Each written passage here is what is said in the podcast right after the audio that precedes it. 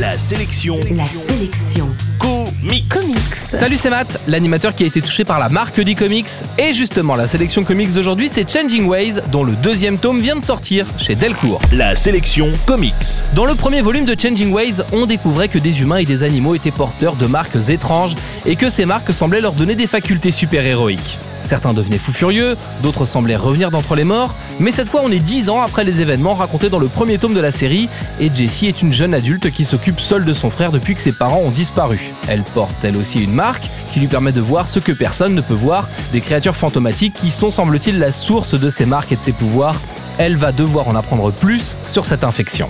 Changing Ways est une BD impeccable sortie de l'imagination de l'artiste Justin Randall. Hi, this is Justin Randall, and you're listening to La Selección Comics. Justin est un artiste complet puisqu'il écrit et dessine cette série. Graphiquement, son style est assez bluffant, ses visages sont hyper réalistes et on dirait souvent des photos retravaillées, du coup ça tranche vraiment avec les apparitions de créatures étranges qui peuplent son livre.